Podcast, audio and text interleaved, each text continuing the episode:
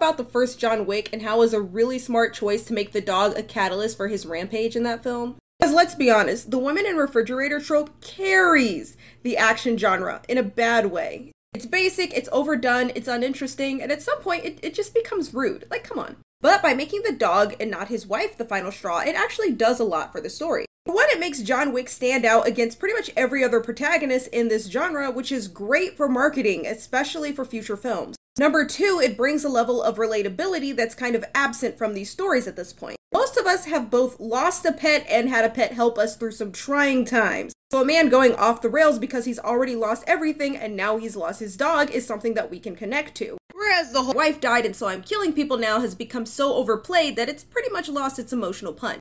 It's amazing how such a, tiny addition to this trope helped boost this film when it could have just been another by the numbers action flick. It's just something that's always impressed me.